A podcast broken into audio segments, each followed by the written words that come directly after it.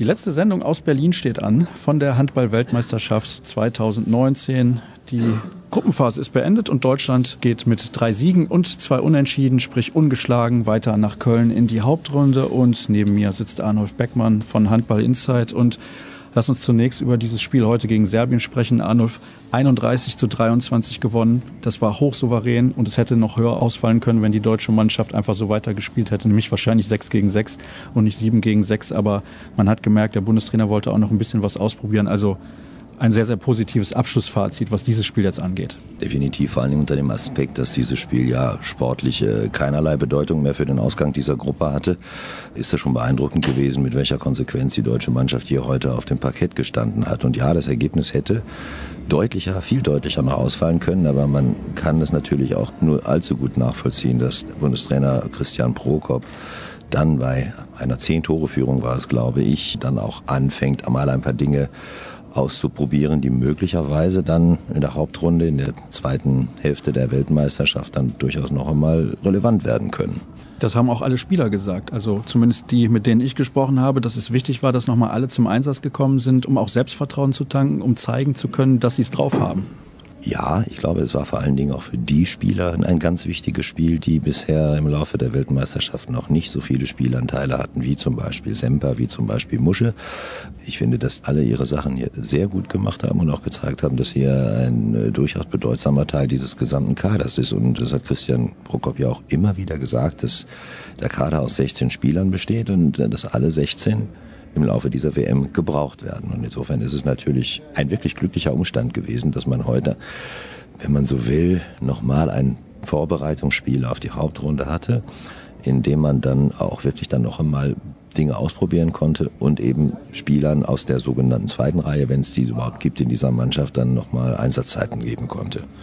Das ist ja auch sehr auffällig. Es gab immer einzelne Spiele, wo vielleicht ein, zwei mal herausgestochen haben, aber es gab selten Spiele, wo einer irgendwie, ich sag mal, zehn Feldtore gemacht hat und der Rest ist abgefallen spricht ja absolut für die Mannschaft, dass sie dadurch natürlich auch weniger ausrechenbar ist.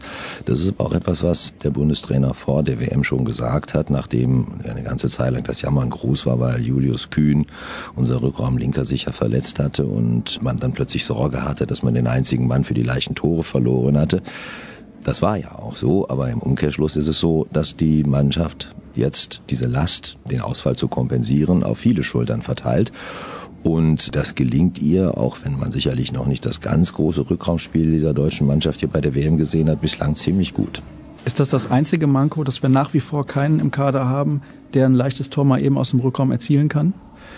Ja, das sehe ich so. Ich bin der Auffassung, dass es da ein paar neuralgische Positionen gegeben hat vor der WM, die hier aber bislang noch nicht so ins Gewicht fallen. Ich spreche da zum Beispiel die Spielmacherpositionen. Da stand der Bundestrainer ja auch schon ein wenig unter Feuer, als es hieß, er holt jetzt Martin Strobel zurück, einen Spieler aus der zweiten Liga. Ich muss sagen, Martin Strobel macht das bislang überragend gut. Gefällt mir erst rein, was er macht. Und es gibt tatsächlich auch Varianten auf der Rückraummitte-Position. Also auch da ist unsere Stärke sicherlich nicht, dass wir einen Spieler von absolutem Weltklasse-Niveau haben, sondern dass wir mehrere Spieler haben und dadurch eine, eine unglaubliche Variabilität haben. Jetzt ist es ja so, ohne dass ich sagen will, du wärst schon länger dabei, aber 2007 bist du ja auch schon mit dabei gewesen. Vielleicht kannst du mal so einen kleinen Vergleich ziehen. Damals ist die deutsche Mannschaft ein bisschen holprig ins Turnier gestartet, hat unter anderem in der Vorrunde gegen die Polen verloren, die sie dann später im Finale geschlagen hat. Wie empfindest du das im Vergleich zu damals jetzt zwölf Jahre später? Ja, es ist ganz schwer, solche Dinge miteinander zu vergleichen, aber es stimmt, 2007 war der Start sehr holprig und dann hat man sich wirklich aufgeschwungen zu großartigen Leistungen schon in der Hauptrunde, aber ich denke dann natürlich auch an das Viertelfinale gegen Spanien und das Halbfinale gegen Frankreich. Das waren ja wenn man das mal mit ein wenig Pathos sagen darf, Spiele für die Ewigkeit. Hier ist die Mannschaft sicherlich etwas glatter und besser ins Turnier gekommen, hat es leider versäumt, dann auch gegen Russland und Frankreich zu gewinnen. Dann wären sie mit einer makellosen Bilanz rausgegangen. Aber das macht jetzt alles schon einen sehr, sehr ordentlichen Eindruck. Der Punkt ist allerdings, dass man 2007 bei der Mannschaft das Gefühl hatte nach der Vorrunde, da ist noch unglaublich viel nicht abgerufenes Potenzial. Das ist möglicherweise etwas, was bei dieser Mannschaft nicht so groß sein wird. Ich glaube, dass diese Mannschaft, wenn man so ein Spiel wie gegen Frankreich gesehen hat, da durchaus schon am Limit spielt. Ich glaube, das ist das, was die Mannschaft kann und das kann sie abrufen. Was sie vielleicht noch verbessern könnte, wäre eine solche Leistung abzurufen und doch noch auch ein paar Fehler zu minimieren. Dann denke ich, ist hier ganz, ganz viel möglich.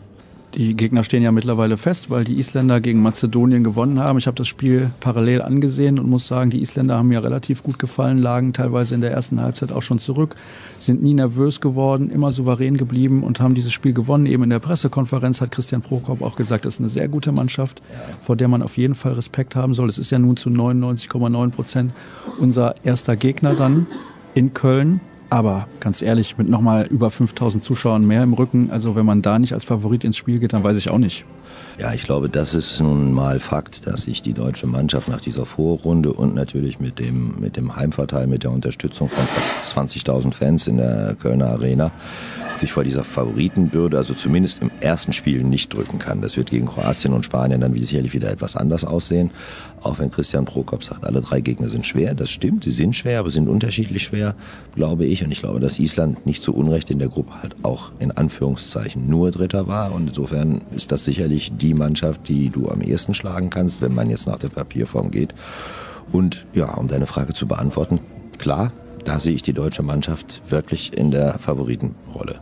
Vor dem Turnier haben viele daran gezweifelt, ob das Halbfinale möglich ist mit dieser Besetzung, weil eben auch ein Spieler wie Julius Kühn fehlt oder ein Spieler, den viele schon vergessen haben, nämlich Simon Ernst, der uns auch auf der Rückraummitteposition einige Probleme sicherlich hätte lösen können. Jetzt ist es so, dass zumindest so mein Gefühl, wenn die jetzt das Halbfinale nicht schaffen, wäre das auf einmal eine riesengroße Enttäuschung. Ja, das ist tatsächlich so, aber das ist im Sport ja auch immer verrückt, wie schnell sich da Einstellungen ändern. Mir ging es ja ähnlich und da hat wahrscheinlich auch diese verkorkste Europameisterschaft vor einem Jahr lange, lange nicht nur bei mir, sondern bei vielen, vielen, die darüber berichten oder das miterlebt haben, nachgewirkt, dass man wirklich gedacht hat, naja, diese Mannschaft wird sich bei der Heim-WM, wenn sich da nicht grundsätzlich was ändert, sehr schwer tun. Es hat sich offensichtlich grundsätzlich was geändert. Zumindest hat man das Gefühl, dass auch Christian Prokop in seiner Art, diese Mannschaft zu coachen, einen grundlegenden Wandel vollzogen hat. Das tut der Mannschaft im Moment richtig gut, habe ich das Gefühl. Und natürlich ist es dann auch hilfreich, wenn man so Spiele hat wie gegen Frankreich, die einem dann helfen, vielleicht auch wirklich eine Einheit zu werden und in so einen Flow zu kommen, in so eine Turnierform, will ich mal sagen, die dann eben auch nochmal Kräfte freisetzen kann und eine Mannschaft beflügelt. Also das denke ich schon. Was glaubst du denn? Was wird das da in Köln? Was kommt da auf uns zu? Wir haben eben schon gesagt, drei starke Gegner. Im Moment, ich glaube, die packen Hamburg tatsächlich. Ja, ich bin heute zumindest deutlich optimistischer, als ich es noch vor zehn Tagen war. Gar keine Frage. Letztendlich ist es Kaffeesatzleserei. Wir warten ab. Da halte ich es mal mit dem Bundestrainer. Wir schauen uns mal das Spiel gegen die Isländer an. Wenn wir das gewinnen, stellen wir uns der nächsten Aufgabe. Aber ja, ja, irgendwie stellt sich da so allmählich ein Gefühl ein, dass hier was ganz Großes passieren kann. Und das wäre halt wirklich fantastisch. Du hast jetzt eben schon gesagt, es gibt nur wenig zu verbessern. Die deutsche Mannschaft hat für dich zumindest fast schon am Limit gespielt. Wenn du dir eine Sache raussuchen musst, die dir besonders gut gefallen hat, was war das? Naja, das ist keine Frage. Das ist die Abwehrleistung der Mannschaft. Die ist einfach überragend und da sind wir, da sind wir wirklich in der Weltklasse längst wieder angekommen. Das denke ich auch. Und das hat übrigens auch Bob Hanning zu mir gesagt. Den hört er gleich. Ist einer derjenigen, mit denen ich gesprochen habe nach der Partie. Ich habe auch gesprochen mit Finn Lemke und mit Silvio Heinevetter. Und dann soll es das gewesen sein für heute. Alle weiteren Infos gibt es wie immer unter facebook.com slash kreisab, bei twitter at kreisab.de sowie bei Instagram unter dem Accountnamen und Hashtag kreisab. Und dann hören wir uns morgen wieder. Bis dann. Tschüss. Finn Lemke, herzlichen Glückwunsch zum Sieg heute zu 3 zu 1 Punkten auch in der Hauptrunde. Wie fällt insgesamt dein Fazit aus, jetzt was die ersten fünf Spiele angeht? Die Stimmung in Berlin ist einfach überragend gewesen. Haben uns in jedem Spiel nach vorne gepusht. Dafür müssen wir uns einfach auch bedanken. Das ist, glaube ich, nicht selbstverständlich, dass so eine Euphorie in so einer Halle entfacht wird, die uns auch so nach vorne bringt. Ja, wir haben sehr, sehr gut gespielt, phasenweise über die fünf Spiele. Im einen Spiel sogar überragend. Ich glaube, dass das schon sehr gut war und darauf können wir aufbauen. Das müssen wir jetzt noch versuchen, noch ein bisschen mehr noch in allen Spielen halt umzusetzen. Nochmal. In der ersten Halbzeit heute gegen die Serben hatte ich jetzt so den Eindruck, es war ein bisschen, ich will nicht sagen Larifari, weil es wäre vielleicht übertrieben, aber es fehlte noch so die hundertprozentige Einstellung zum Spiel. Wie wichtig war das deiner Meinung nach, dass das in der zweiten Halbzeit dann nochmal gekommen ist? Ja, wir mussten einfach einen Sieg holen, um mit Rückenwind in die Hauptrunde zu starten und auch ein gutes Gefühl für alle Spieler zu haben. Weil in der zweiten haben auch viele gespielt, die vorher vielleicht nicht so viel Spielteile gekriegt haben. So halt auch den viel in den Rücken freizuhalten. Und daher war das sehr, sehr wichtig. So insgesamt 3 zu 1 Punkte nach der Vorrunde, die man mitnimmt in die Hauptrunde, sind doch gut. Ja, Halbfinale ist das Ziel. Jetzt ist noch ein Gegner, der neu feststeht, nämlich Island. Wie bewertest du dann die Hauptrunde, was die Gegner angeht? Sehr gute Gegner, sehr gute Gegner. Island wäre dir doch, also jetzt wo es feststeht, lieber gewesen als zu Mazedonien? Keine Ahnung, habe ich mich noch nicht mit beschäftigt. Ich habe jetzt noch nicht so viel von einer Gruppe gesehen. Werde mich dann vorbereiten und vielleicht mal ein Spiel gegen Mazedonien gucken. Dann kann ich wissen, ob die die besseren waren oder nicht. Alles klar, Dankeschön. Ja, Silvio, eine Vetter. Herzlichen Glückwunsch natürlich auch an dich zum Sieg heute gegen Serbien. Wie wichtig war dieses Spiel nochmal als Abschluss jetzt der Vorrunde? Das war, muss man ganz ehrlich sagen, für viele Spieler ein Eröffnungsspiel. Und das haben wir, glaube ich, ganz gut genutzt. Und das kann für einen weiteren Turnierverlauf ganz wichtig werden. Und das trotz der Tatsache, obwohl das Spiel eigentlich sportlich ja gar keine Bedeutung mehr hatte? Das hat keine Rolle gespielt. Manche Spieler hatten noch nicht so viele Einsatzminuten, obwohl sie es vielleicht auch verdient hätten. Aber wir hatten bis jetzt eine sehr solide Leistungen von unserer Mannschaft gesehen in den letzten vier Spielen. Da besteht auch kein Grund zum Wechseln. Ich glaube einfach, dass das so für den Kopf für manche ganz wichtig gewesen ist. Weil mal ein bisschen länger zu spielen, ein bisschen Selbstvertrauen zu tanken und das haben wir, glaube ich, geschafft.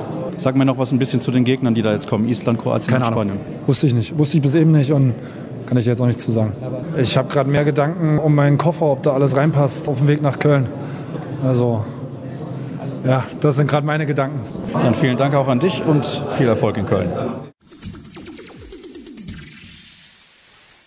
Ja, Bob Hanning, erstmal Glückwunsch natürlich auch an dich, auch wenn du nicht auf der Platte gestanden hast. Heute hat die deutsche Mannschaft wirklich ein sehr, sehr überzeugendes Spiel wieder gemacht, wie ich finde, zum Abschluss der Hauptrunde. Ich glaube auch nochmal ein wichtiges Signal, dass man im Sieg nach Köln reist. Genau, das ist in der Tat wichtig. Wir reisen mit 3-1 Punkten. Wir haben kein Spiel verloren. Wir haben alle Spieler mitgenommen. Das in der Gesamtgemengelage lässt uns sehr gut gelaunt nach Köln fahren. Du hast jetzt eben zu den Kollegen gesagt, du wusstest, dass der Standort Berlin funktioniert. Ich habe dich trotzdem in den letzten Tagen deutlich erleichtert noch wahrgenommen, weil München auch funktioniert hat. Da gab es im Vorfeld genau. einige Zweifel, ob das klappen könnte. Das hat funktioniert und auch sportlich sieht es natürlich sehr, sehr gut aus. Also im Moment scheint alles zu funktionieren, so wie erhofft und geplant. Ja, dass man hier einen sehr zufriedenen äh, Vizepräsidenten sieht, das ist in der Tat so, weil das Gesamtkonstrukt DHB funktioniert. Ich erinnere mich 2011, wo ich mal gesagt habe, Amateure hoffen, Profis arbeiten. Heute haben wir einen intakten Vorstand. Wir haben es ans Hauptamt übergeben. Wir sind vorbereitet auf das, was kommt, wenn wir erfolgreich sind. Wir haben die Vermarktungsergebnisse mehr als verdoppelt. Wir sind in beiden Standorten hochprofessionell aufgestellt gewesen. Vor allem München funktioniert, was mir persönlich sehr wichtig war. Das heißt, auch der Weg in die Großstädte war ein guter und richtiger. Und von daher kann man mich eigentlich nur mehr als zufrieden und glücklich erleben, weil der Sport eben auch mit 3-1 Punkten und 11 Toren besser gegen die Franzosen auch funktioniert.